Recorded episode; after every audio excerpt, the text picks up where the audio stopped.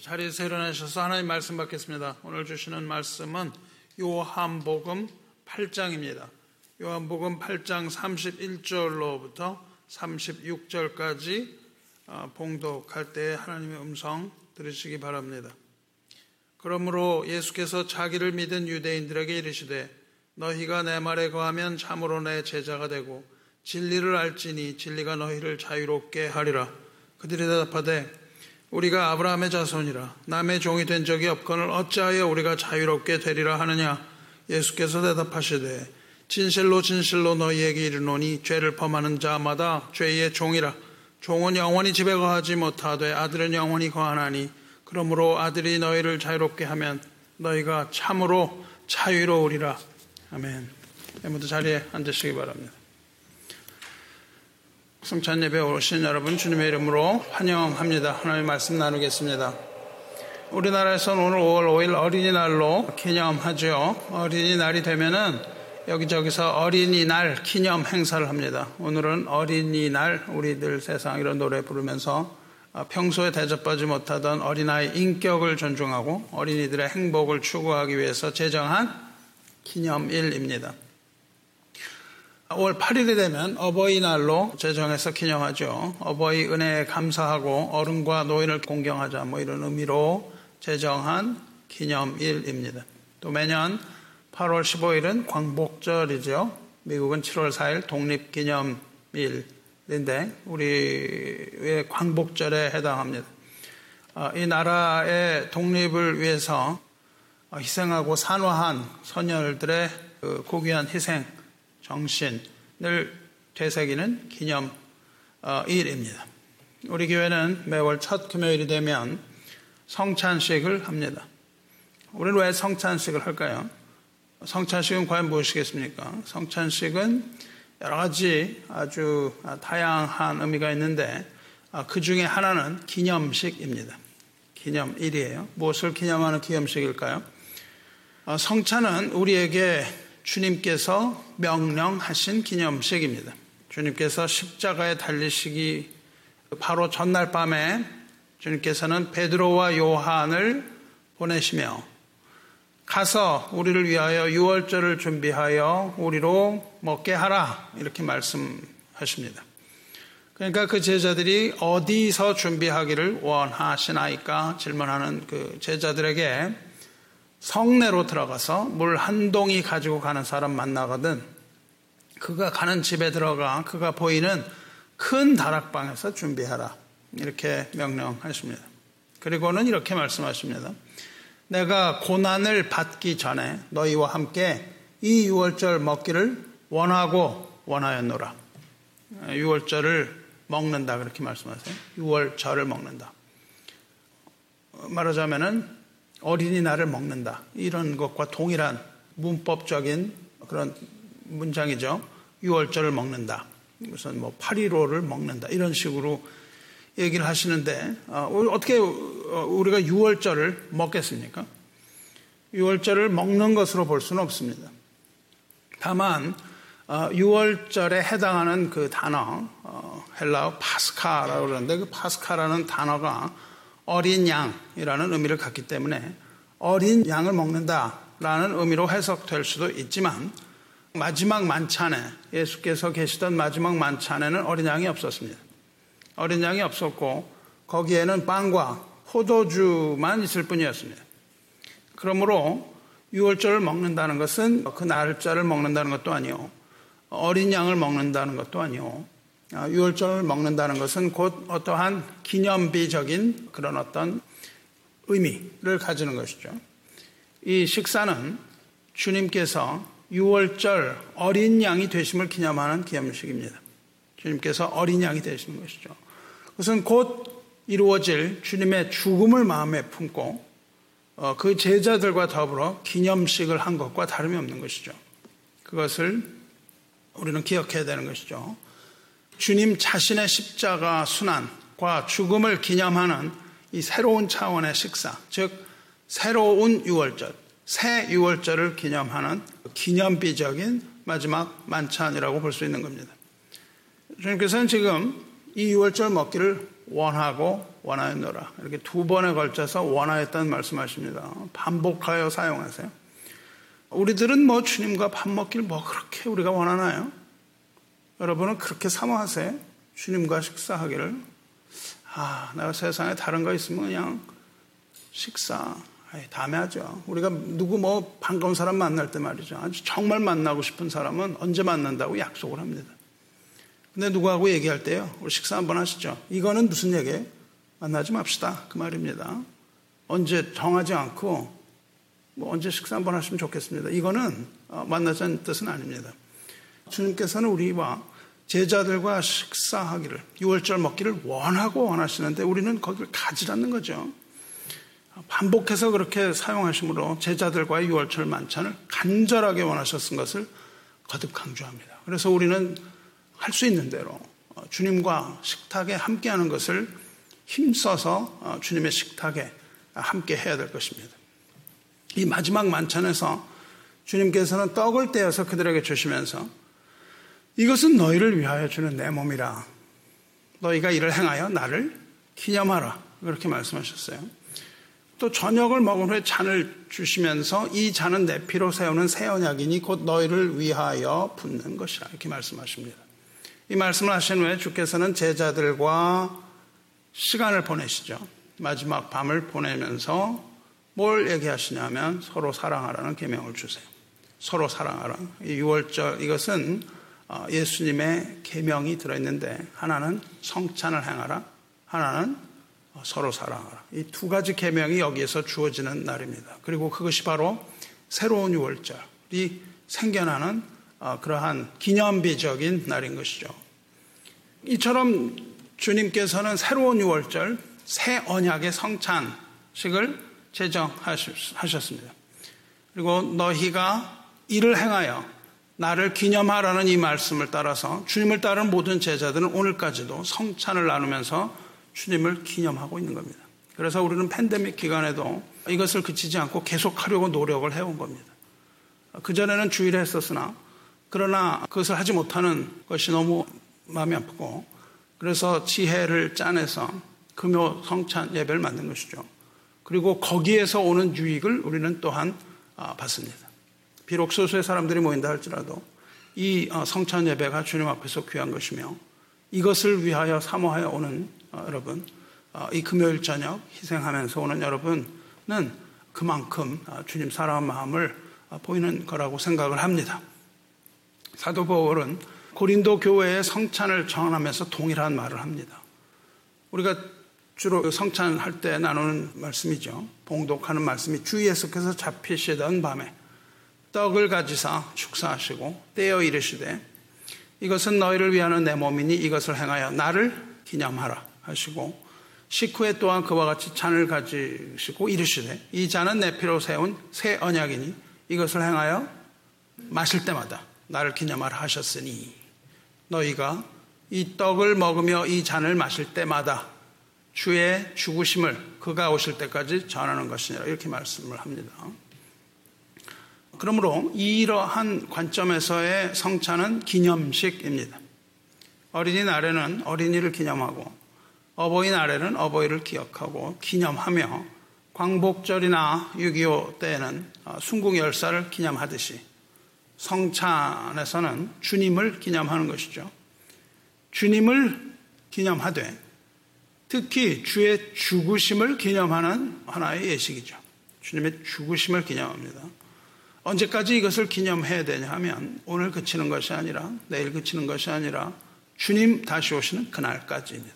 주님이 다시 오시는 그날까지 멈추어서는 안 되는 교회에서 멈추어서는 안 되는 주님의 명령입니다. 왜 해야 되는지는 모릅니다. 왜 해야 되는지는 몰라요. 그러나 우리가 하나님 말씀을 뭘 알아서 그렇게 뭘 순종하는 것이 아니죠. 하나님 말씀을 안다고 해서 순종하지 않습니다. 워낙 인간은 하나님의 말씀을 알아듣지 못하는 존재입니다. 우리가 예수 그리스도의 십자가를 어떻게 알겠습니까? 하나님의 섭리를 어떻게 알겠습니까? 아는 척 하는 것 뿐이지만 우리가 그것을 안다고 하여 하는 것이 아닙니다. 주님께서 하라고 하시는 것을 하는 것을 순종이라고 해요. 주님께서 이 성찬을 하라 말씀하신 그 명령을 따라서 우리는 하는 겁니다. 그래서 뭐 온갖 거기에 신학적인 의미를 부여할 필요가 없습니다. 주께서 하라고 하신 것 그냥 그것에 순종하여 하는 것이죠.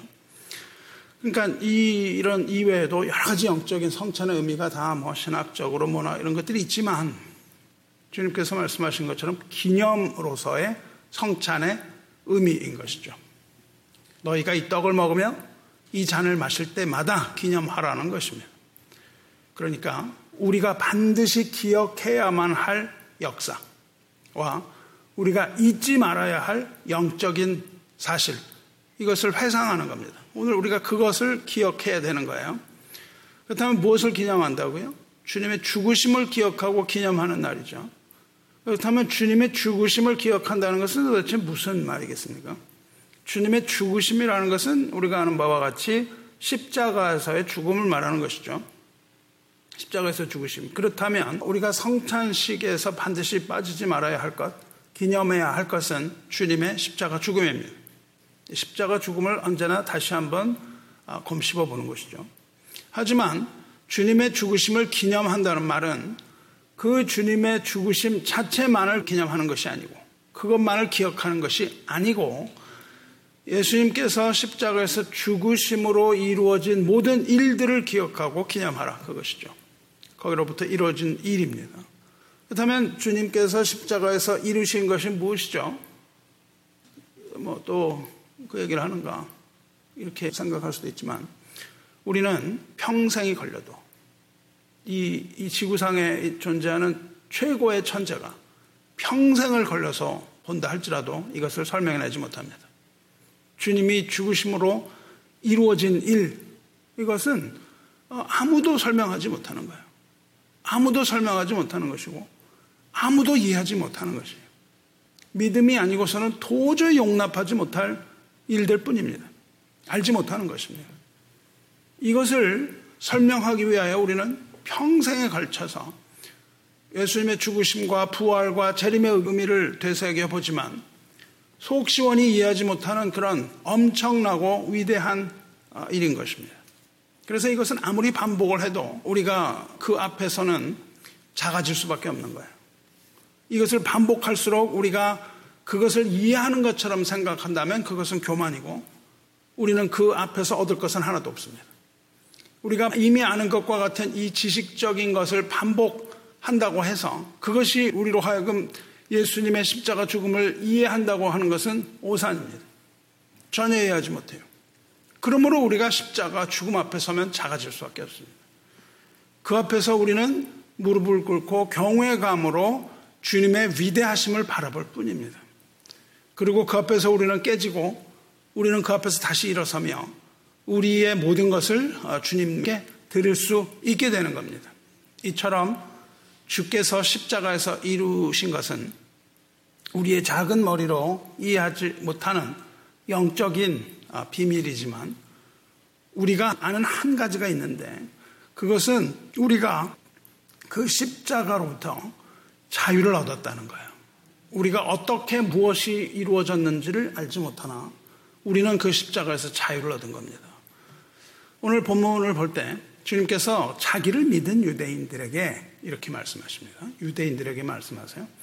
너희가 내 말에 거하면, 너희가 내 말에 거하면 참으로 내 제자가 되고 진리를 알지니 진리가 너희를 자유롭게 하리라.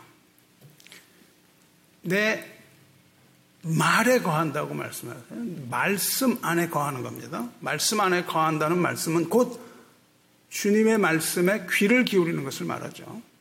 말씀에 귀를 기울이며 그 말씀을 따라 산다는 것을 의미합니다. 그것이 거한다는 거예요. 걷는다는 뜻이죠. 주님의 말씀 안에서 걸어가는 것은 그 말씀에 귀를 쫑긋이 세우고 말씀을 경청하면서 그 말씀대로 살아가려고 발버둥치는 그 삶을 말씀 안에 거한다는 거예요. 그러니까 주님의 말씀에 순종하여 그 말씀을 듣고 그 뜻에 따라 살아가려고 발버둥치는 자가 바로 주님의 제자예요. 주님께서 말씀하신 그 말씀 가리키는 손가락 이런 것들을 하나하나 유의하여 보면서 주님을 계속해서 따라가고자 하는 자는 제자라고 말씀하시는 거예요. 그러니까 주님의 제자는 주님께서 하시는 말씀, 즉 주님의 계명을 지키는 자입니다. 계명을 지키는 자이며 또한 주님의 계명을 지키는 자는 주님을 사랑하는 자예요. 그렇게 말씀 안에 거하는 것은 곧 사랑입니다. 주님을 사랑하기 때문에 그 안에 거할 수가 있는 거예요.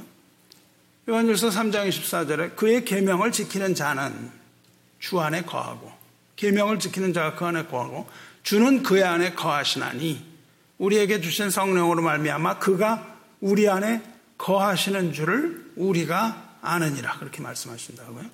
우리가 그의 말씀에 거하면 우리가 그 안에 거한다는 거예요. 주님의 말씀에 거한다는 것과 주 안에 거한다는 것이 동의어라는 말이에요. 주님의 말씀과 주님은 결코 분리될 수 없는 하나라는 겁니다. 말씀이 육신이 되어 이 땅에 오셨으므로 주님의 말씀이 바로 주님이에요. 주님과 주님의 말씀은 하나입니다. 말씀에 순종하는 것이 주께 순종하는 거예요. 말씀을 사랑하는 것이 주님을 사랑하는 것이죠. 말씀이 곧 주님이기 때문에 주님 안에 거할 때 주도 우리 안에 거하시며 주님의 생명이 그 안에 거하는 것이죠. 우리 안에 거하는 거예요. 그래서 우리는 그 말씀을 따라서 새 생명을 얻고 새 힘을 얻어서 좁은 길, 생명의 길을 이기면서 승리하며 나아갈 수 있게 되는 원리를 이야기하고 계시다고요.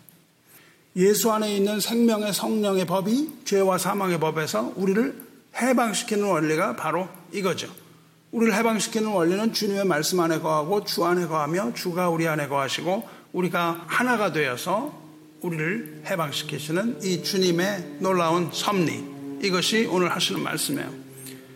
예수님이 곧 길이요 진리요 생명이심으로 주님의 말씀 즉 주님 안에 거하면 진리를 알게 된다고 말씀하시는 거예요. 우리가 바깥에서는 진리를 알지 못하고 주님의 말씀 안에 들어갈 때에 우리는 뭘 그걸 알려고 노력할 필요가 없는 거예요. 우리가 정말 하나님의 거듭난 자로서 아무도 너희를 가르칠 필요 없다고 말씀하시는 것처럼 우리가 그리스도 안에 거하면 진리를 알게 된다고 말씀하시는 겁니다. 왜냐하면 진리가 곧 주님 자신이므로 진리의 말씀이 곧 주님 자신이므로 그 말씀이 우리를 자유롭게 한다는 거예요. 이것은 무엇이냐 하면 아들을 통하여 계시된 하나님의 말씀을 믿는 믿음이죠. 그리고 이것은 진리를 안다는 것은요, 우리가 하나님 나라의 백성이 되었다는 것을 확신하는 확신이에요. 그것이 우리가 진리를 하는 것이죠. 그리고 우리가 하나님 나라의 구원을 소유했다는 것을 아는 그러한 것을 의미합니다. 그러니까 진리를 안다는 것은 머리로 아는 그런 지식, 뭐 들어서 아는 지식이 아니라 진리 자체를 아는 거예요. 진리가 어떤 것인가를 들어서 아는 것이 아니라 진리를 안다. 그렇게 말씀을 하시는 겁니다. 이것은 무엇을 의미하냐면 십자가 복음의 생명을 우리의 삶에 짊어졌다는 것을 의미합니다. 진리를 안다는 것은요, 우리의 머리로 진리의 주님의 사랑을 인식하는 거예요. 그리고 우리의 심장에 주님의 사랑이 부어지는 것이죠. 그리고 우리의 뜻을 다하여 주님의 사랑을 실천하는 것. 즉, 우리의 머리와 심장과 우리의 뜻, 의지, 지, 정, 의를 모두 가지고 어, 주님을 전 인격적으로 사랑하는 것. 이것이 진리를 아는 것이죠. 진리를 안다는 것은 우리의 모든 것을 다하여 주님을 사랑함. 이것이 바로 진리를 아는 그 모습입니다. 우리가 이렇게 진리를 알게 되면 우리는 자유를 얻는다고 말씀하시는 겁니다. 그것을 우리가 전인격적으로 주님을 받아들일 때 주님의 사랑 가운데 우리가 자유를 얻는다고 말씀하시는 거예요. 이 자유라는 것은 출애굽으로부터 얻는 그 자유와 같은 것이죠. 애굽의 노예 생활에서부터 벗어난 하나님의 백성, 그 하나님의 백성으로서 약속의 땅을 향한 그 소망을 가지고 이 땅에서 누리는 자유 그것입니다. 가나안을 향한 도정, 가나안을 향하여 우리가 걸어가는 것, 이, 이 모든 것이 바로 그 자유를 얻은 자들이 누리고 이 세상에서 살아가는 것인데 그것은 새하늘과 새 땅에 대한 소망입니다. 이것이 바로 자유예요. 우리는 우리의 자유로 하나님의 나라와 하나님의 땅을 추구할 수 있는 그러한 자유를 얻었다는 거예요. 자유라는 말과 구원이라는 말과 해방이라는 말 다 동의어예요. 출애굽이 노역과 이 고통으로부터의 해방을 의미하는 거잖아요. 노역과 고통으로부터 해방되는 것을 의미하는 것처럼 진리를 통하여 그리스도를 통하여 자유롭게 된다는 것은 죄와 허물, 어두움으로부터의 구원, 모든 질병과 고통, 그리고 죽음의 권세로부터 영혼이 풀려나는 참된 자유라고 말씀을 하고 계시는 것이에요. 그것이 참된 자유라는 거예요. 예수님께서 이렇게 말씀을 하시니까 이것을 들은 유대인들이 항변하죠. 33절에 우리가 아브라함의 자손이라 남의 종이 된 적이 없건을 어찌하여 우리를 자유롭게 되리라 하느냐 이렇게 말한다면 우리 이미 우리가 자유롭다는 거죠. 우리가 이미 자유로운데 무슨 또 자유 얘기를 하십니까? 그러니까 그 얘기는 뭐냐면 혈통적인 자유를 말합니다. 그럼 뭘 얘기하냐면 어, 갈라디아서에 나오는 것처럼 유대인은 그 여종 하갈에서 나지 않고 자유인인 사라의 몸에서 난 아브라함의 자손이다. 이겁니다. 아브라함의 자손이 둘이 있죠. 하나는 종인 하갈, 하나는 자유인인 사라. 이 두 가지를 갈라디아서 쭉 얘기하거든요. 거기서 하갈은 뭐 율법이고 이런 이야기들을 합니다. 그러니까 율법으로부터의 자유를 얘기하고 있다고요. 율법으로부터의 자유. 어, 뭐 갈라디아서를 보면은 율법으로부터의 자유 뿐만 아니라 방종으로부터의 자유. 이 모든 두 가지 자유는 오직 그리스도의 종이 되는 것 뿐 이 이야기를 하는 거예요. 그렇듯 어, 유대인들은 어, 사라의 몸에서 나는 아브라함의 자손, 즉 택함을 받은 축복된 자손이다. 우리가 이런데 당신은 어째서 우리더러 자유가 없다고 그렇게 말합니까? 라는 항변인 거예요. 우리는 이미 자유인이라고 얘기를 합니다. 그러나 자유인이라고 하는 자는 어, 스스로 보는 자는 앞을 보지 못하는 자라고 말씀하신 것처럼 스스로 자유인이라고 자기들이 말하는 것은 참된 자유가 아니라고 말씀하시는 거예요. 이 유대인들은 이삭처럼 약속의 자녀이긴 한데, 약속의 자녀이긴 할지라도 성령을 따라서 난 이 성령의 법을 따르는 진정한 자유인이 되지 못하는 것이죠. 이 진정한 자유라는 것은 성령을 따라 난 성령의 법을 따라가는 것이지 율법의 법을 따라가는 것이 아니고 또한 인간의 법, 본성의 법을 따라가는 것도 아니라는 것을 알지 못했던 거예요. 유대인들이 그렇게 항변하니까 예수님이 이 사람들에게 진실을 이야기했습니다. 그 진실은 34절입니다. 진실로 진실로 너희에게 이르노니 죄를 범하는 자마다 죄의 종이라 말씀하십니다. 죄를 범하는 자마다 죄의 종이라. 이 참 자유가 무엇인지 알려주세요. 참 자유는 뭐예요? 뭐라고 알려주십니까? 참 자유는 죄로부터의 자유다라고 말씀하시는 거예요. 죄로부터의 자유라는 이 진리의 말씀을 주님께서 선포하십니다. 아브라함의 자손도 죄의 종의 신분에서 벗어날 수 없다. 이겁니다. 죄를 짓는 자마다 어떻게 되는 거죠? 죄를 짓는다는 것은 죄가 시키는 일을 한다는 겁니다. 내 의지적으로 죄를 지으려고 지으려고 하기보다는 죄가 시키는 것에 순종하는 거예요. 죄가 우리에게 무엇을 하라고 하면 죄가 시키는 일을 우리가 거부하지 못하는 것이죠. 그것이 바로 종이에요. 시키는 대로 하는 것이 종입니다. 죄에게 순종해야만 하는 이 자체, 이것이 죄의 종이며, 죄로부터의 자유가 바로 참 자유라고 얘기하고 계시는 거예요. 하지만, 우리가 죄로부터 자유로워지고 싶지만, 이 죄는 그 어느 누구도, 이 세상의 그 어느 누구도 죄가 끌어다니는 이 중력을 이길 수가 없는 거예요. 벗어나질 못하는 겁니다. 우리가 이 지구를 벗어나지 못하는 건 중력 때문이잖아요. 이 중력을 벗어나지 못하는 것처럼 죄는 이 지구 정도가 아니라 마치 블랙홀처럼 이 거대 신성까지도 그냥 빨아들이는 어둠의 세력인 것이죠. 그래서 그 누구도 도저히 거기서 벗어날 수 없는 흑암의 동굴이 바로 죄의 소굴인 것이죠. 그것이 우리를 빨아당기고 끌어당기고 있기 때문에 어느 누구도 죄로부터 자유로울 수 없다는 거예요. 나는 발버둥 치고 도망치려 하지만 나를 끌어다니는 그 힘을 내가 이겨낼 수가 없다는 겁니다. 그래서 자신의 힘으로는 도저히 죄의 종속을 벗어날 수가 없는 좌절이에요. 그래서 기독교는 무엇으로 시작합니까? 좌절로부터 시작합니다. 좌절이 없는 복음은 없어요. 우리는 항상 좌절에서 시작해요. 그리고 늘 좌절 가운데 있고 절망 가운데 있고 어, 넘어지고 깨지고 어, 이러는 모습을 우리가 보잖아요. 왜 그러냐면 그 엄청난 중력을 이기지 못하기 때문입니다.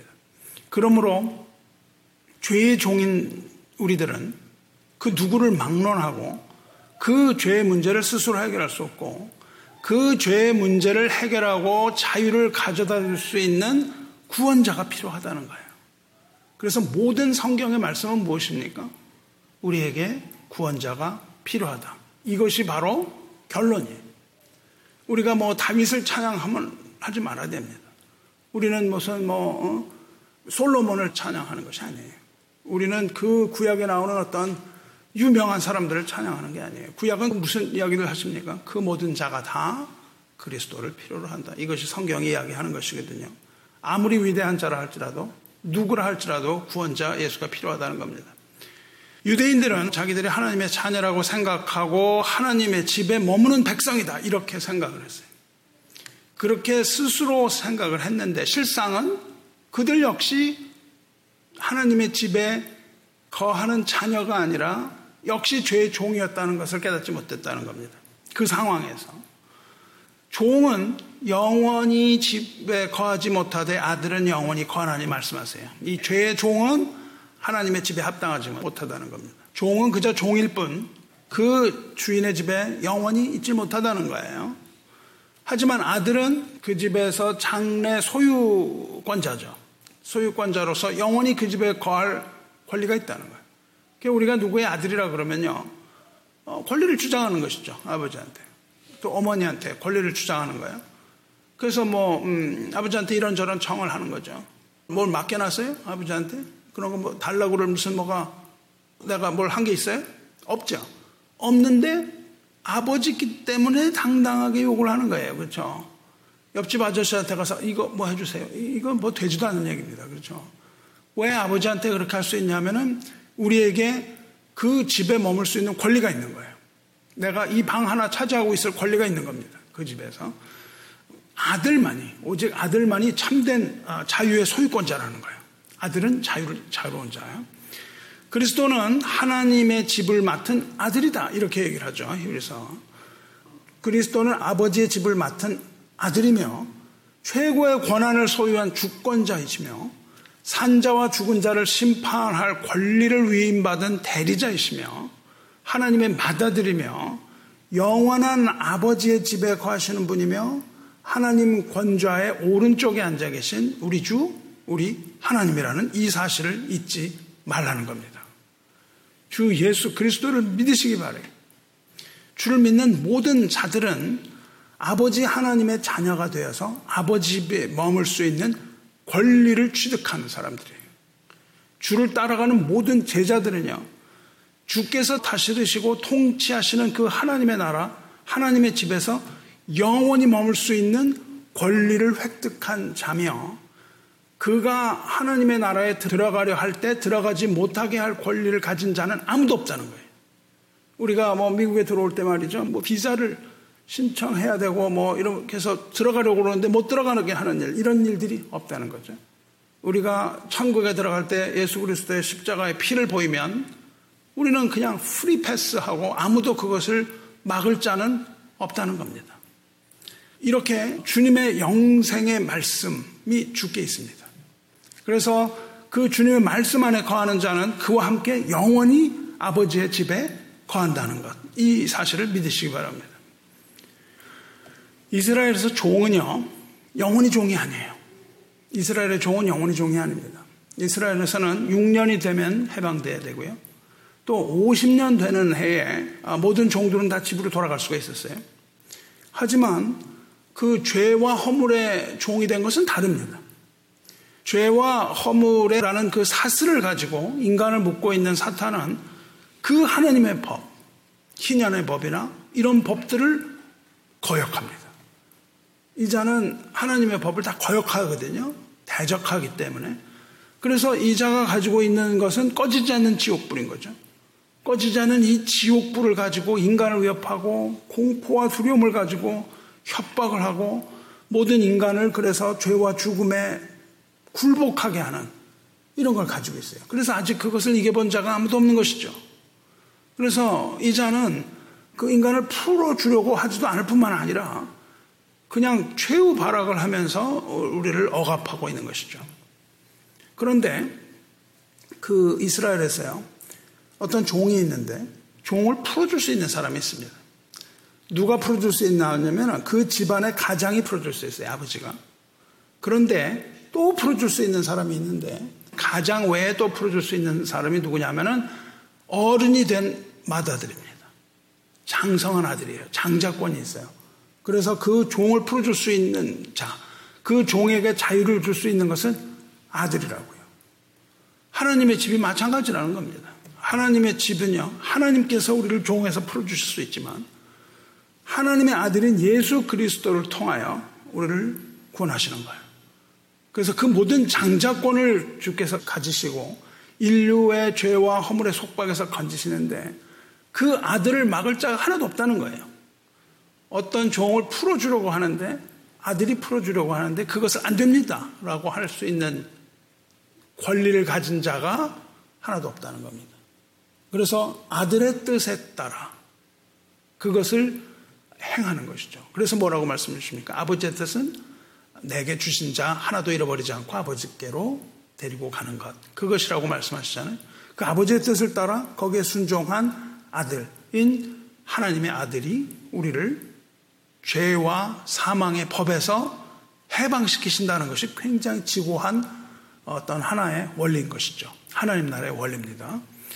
그래서 이 자유는 인간의 지혜나 법이 가져다 주는 것, 아주 부분적이고 일시적인 그런 것들이 아니고 완전하고 영원하며 이 참된 자유 이것입니다. 이것이 바로 자유를 우리에게 가져다 주시는 그리스도의 복음인 것이죠.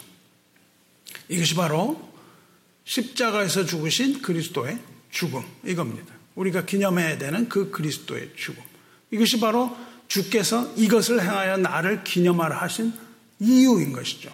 이것을 보여주는 것이죠. 그래서 우리가 성찬을 받을 때마다 이 떡을 먹으며 이 잔을 마실 때마다 주의 죽으심을 그가 오실 때까지 전하는 것인 것이죠. 저는 사랑하는 성도 여러분, 어, 이것을 행하여 나를 기념하라 하신 이 주님의 말씀을 잘 듣고 순종하여 주님의 말씀 안에 거하면 참으로 그의 제자가 되고 진리를 알지니 진리가 너희를 자유롭게 하리라 하신 그 말씀대로 될 줄로 믿습니다. 성찬을 귀히 여기시고 주님을 기억하고 기념하는 이 거룩한 행사, 어, 이 거룩한 어, 기념식에 여러분 기쁨으로 참여하시기 바랍니다. 바울 사도가 이렇게 권합니다. 갈라디아서 5장 1절에 그리스도께서 우리를 자유롭게 하려고 자유를 주셨으니 그러므로 굳건하게 서서 다시는 종의 멍에를 매지 말라. 어, 우리는요 어, 십자가에서 쏟으신 예수의 피로 자유를 얻었습니다. 우리는 십자가에 못 박히시고 찢기신 그 주님의 몸을 통하여서 허물과 죽음으로부터 해방을 얻었습니다. 그러므로 우리는 이제 다시는 그 죄의 구렁텅이로 돌아가서는 안 됩니다. 다시는 그 옛사람의 굴레로 들어가서도 안 됩니다. 성도 여러분. 구원을 얻고 자유를 얻은 우리는 무엇을 해야 합니까? 죄의 늪으로 다시 빠지는 것이 아니라 우리가 해야 할 일은 우리의 죄를 속량하신 주님의 이름을 송축하는 겁니다. 우리가 이 떡을 먹으며 이 잔을 마실 때마다 주님의 이름을 송축하는 거예요. 주님의 하신 일을 기억하며 주님의 이름을 송축하는 것. 이것이 우리가 성찬에서 해야 될 일이며 이 위대한 제자로서의 어, 사명을 여러분 놓치지 마시길 바래요.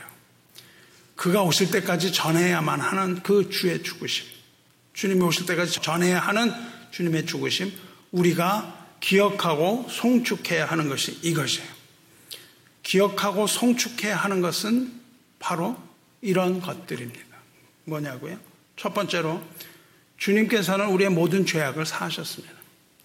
이것은 주님의 보혈, 주님의 피의 공로예요. 이것이 십자가에서 일어날 일입니다. 어떻게 그렇게 일어났는지는 모르지만 그런 일이 일어났다는 사실을 믿는 겁니다. 우리는 예수의 피를 힘입어서 거룩하신 하나님의 보좌 앞에 나아갈 수가 있게 되었습니다. 주님의 잔을 받는 자마다 이것을 기억해야 합니다. 우리에게 주님께서는 이와 같은 죄사함의 은총을 베푸신 것이죠. 첫 번째 하신 일이고요. 두 번째로 주님께서는 십자가에서 우리의 모든 질병을 다 고치셨습니다. 주님께서 채찍에 맞으심으로 우리는 나음을 얻었다고 말합니다. 질병이 고쳐졌어요. 정말 질병이 고쳐졌나요? 우리를 속박하는 모든 병에서 다 해방되었습니다. 무슨 뜻일까요? 우리에게 질병이 없다는 것은 무엇입니까? 질병은 곧 죽음을 말하죠. 그래서 우리의 질병이 사라졌다는 것, 우리가 치료되었다는 것은 죽음으로부터의 치유인 것이죠. 최종적으로 우리가 죽음으로 병으로 마감을 하면 죽음입니다. 그래서 다 죽어요, 육신이. 다 죽으나 우리를 진정으로 죽게 하는 그 영적인 것, 그 영적인 질병은 치료됐다는 겁니다. 그래서 우리는 영혼을 없는 거예요. 이것은 다시 말하면 우리에게 더 이상의 죽음이 없다는 것을 뜻합니다. 주님께서 채찍에 맞으심을 믿는 자마다 영생을 얻는 은혜를 받는 겁니다. 세 번째로 주께서는 우리를 모든 파멸에서 속량하셨다. 이게 주님께서 생명의 떡이에요. 생명의 양식이에요. 그래서 그 생명의 양식을 먹는 자마다 생명을 얻습니다. 그 새로운 양식을 먹고 우리에게는 새로운 삶이 주어졌다는 뜻입니다. 새로운 삶이 주어지는 거예요. 죄와 허물의 구덩텅이에 빠지는 허우적거리는 그런 삶이 아니라 이제 우리는 그리스도로 새 옷을 입고 거룩한 하나님 앞에 나아가게 된 하나님의 백성이요. 하나님의 자녀로서 새 생명을 얻는 자가 됐다는 것입니다. 그리고 어, 마지막으로 우리는 이 모든 것들로부터 다 벗어나요. 벗어나기만 했을 뿐만 아니라 우리는 하나님의 통치 아래 들어갑니다. 하나님의 통치 아래 들어가면 우리는 평화를 얻는 거예요. 하나님의 통치, 하나님의 다스림은 우리에게 자유를 줄 뿐만 아니라 평화를 주시는 거예요. 그래서 우리는 그 평강 가운데에 우리의 삶이 회복이 되어서 생기가 들어있는 새로운 생기로 충만한 그러한 살아있는 아, 새 사람이 되는 것이에요. 우리 영혼이 살아있는 새 사람이 되는 것이죠. 하나님께서는 좋은 것으로 우리를 채우십니다. 그렇게 구원받은 후에는 좋은 것으로 우리를 채우시고 우리를 소원의 항구로 인도하시는 것이죠. 이 소원의 항구로 인도하실 뿐만 아니라 우리의 영혼을 만족하게 하시는 거예요. 이것이 자유를 얻은 후의 모습입니다. 자유를 얻은 후에 우리의 영혼은 청춘이 되는 거예요. 우리의 영혼은 청춘이 되어서 독수리와 같이 새로운 영혼으로 어, 거듭나는 것이죠. 이것이 바로 십자가에서 이루신 일이에요. 그래서 주님의 죽음을 묵상한다는 것은 새 소망을 묵상하는 것과 동일합니다. 우리가 주님의 죽음에서 그치는 것이 아니고 그 죽음 후에 우리에게 들어오게 된 이 모든 것들, 이것들로 인하여 우리는 하나님을 찬양하고 찬송하는 것이죠. 이것이 바로 우리가 이 떡을 먹고 이 잔을 마실 때마다 새롭게 새롭게 새로이 새로이 기억해야만 되는 것이며 이것이 바로 주께서 다시 오실 그날까지 우리가 전해야만 하는 그리스도의 거룩한 이름, 즉 아, 복음입니다. 이것이 복음이고 이것이 우리가 아, 성찬식에 참여할 때마다 매번 매번 우리가 다시 되새기며 하나님으로 송축하는 것이에요. 말씀했겠습니다. 복음 안에서 우리가 새롭게 태어나는데 이렇게 새롭게 태어난 우리 영혼은 주님을 송축하는 영혼이에요. 하나님의 사랑 앞에서 거룩하게 됩니다. 우리를 거룩하게 하는 것은 오직 하나님의 사랑과 하나님의 자비뿐이에요. 우리가 스스로 거룩하게 되지 못하고 우리가 주님을 통해서 하나님 안에 들어갈 때에 우리는 거룩하게 되는 그런 아, 모습을 보이는 것이고 우리의 영혼은 그때 주님의 보좌 앞으로 불려가는 겁니다. 우리의 영혼이 올라가는 거예요. 그래서 주님의 보좌 앞에 우리는 불려갑니다. 그리고 그 보좌 앞에서 우리는 모이는 겁니다. 우리가 다 모여서 아, 목소리를 높여서 주님의 거룩한 이름을 송축하는 것이에요. 이것이 성찬의 의미이고 우리가 매번 모여서 그렇게 하는 것입니다. 그래서 시인 뭐라고 얘기합니까? 내 영혼아 여호와를 송축하라. 누구에게 말해요? 내 영혼아. 내 속에 있는 것들아 다 그의 거룩한 이름을 송축할지어다. 이렇게 스스로에게 명령하는 것이죠. 사랑하는 성도 여러분, 이 떡을 먹고 이 잔을 마실 때마다 주님의 이름을 송축하며 주님의 모든 은택을 잊어버리지 마시기를 거룩하신 주 예수 그리스도의 이름으로 축원합니다. 함께 기도하겠습니다. 하늘에 계신 하나님 아버지, 하나님의 은택을 입은 자들이 주께서 새롭게 선포하신 6월절을 기념하기 위하여 자유를 선포하고 또한 자유를 기념하는 이 자리에 모였사오니 주님의 은총이 이 자리에 가득하게 부어지기를 바라고 또 원하나이다. 죄와 허물의 종이었음을 고백하고 통회하는 심령을 불쌍히 여기시고 하나님의 모든 사람을 이 자리에 모으시고 또한 하나님의 사랑을 이 자리에 부으셔서 성령의 아름다움을 보게 하시고 하나님 나라의 기쁨을 깨닫게 하여 주시옵소서. 바라옵기는 우리가 지금 이 자리에서 하나님 나라를 경험하기 원하오며 하나님의 나라를 구하오니 허락하여 주시옵소서. 우리 마음에 한없는 평화를 부어주시고 감당하지 못할 기쁨으로 채워주시옵소서. 하나님을 사랑하는 자가 이제 죄와 허물의 종이 아니라 사랑의 줄로 서로 매여서 섬기고 사랑하는 모습으로 태어나기 원하오니 주님의 사랑으로 채워주시옵소서. 기쁘고 즐거운 마음으로 주님의 몸과 주님의 잔을 나누기 원합니다. 사모하는 영혼에게 흡족하게 채워주시옵소서. 담대한 마음 허락하여 주시고 주님의 다시 오심을 믿는 확실한 믿음을 심어주셔서 우리가 선한 싸움 다 싸우고 주님 앞에 서는 날 예비하신 의의 멸류관 얻게 하여 주시옵소서. 하나님 만나기를 예비하며 살아가오니 우리 기도를 들어주시옵소서. 우리 죄를 모두 사하시고 이 세상을 통치하시는 거룩하신 우리 주 예수 그리스도의 이름으로 기도 드리옵나이다. 아멘.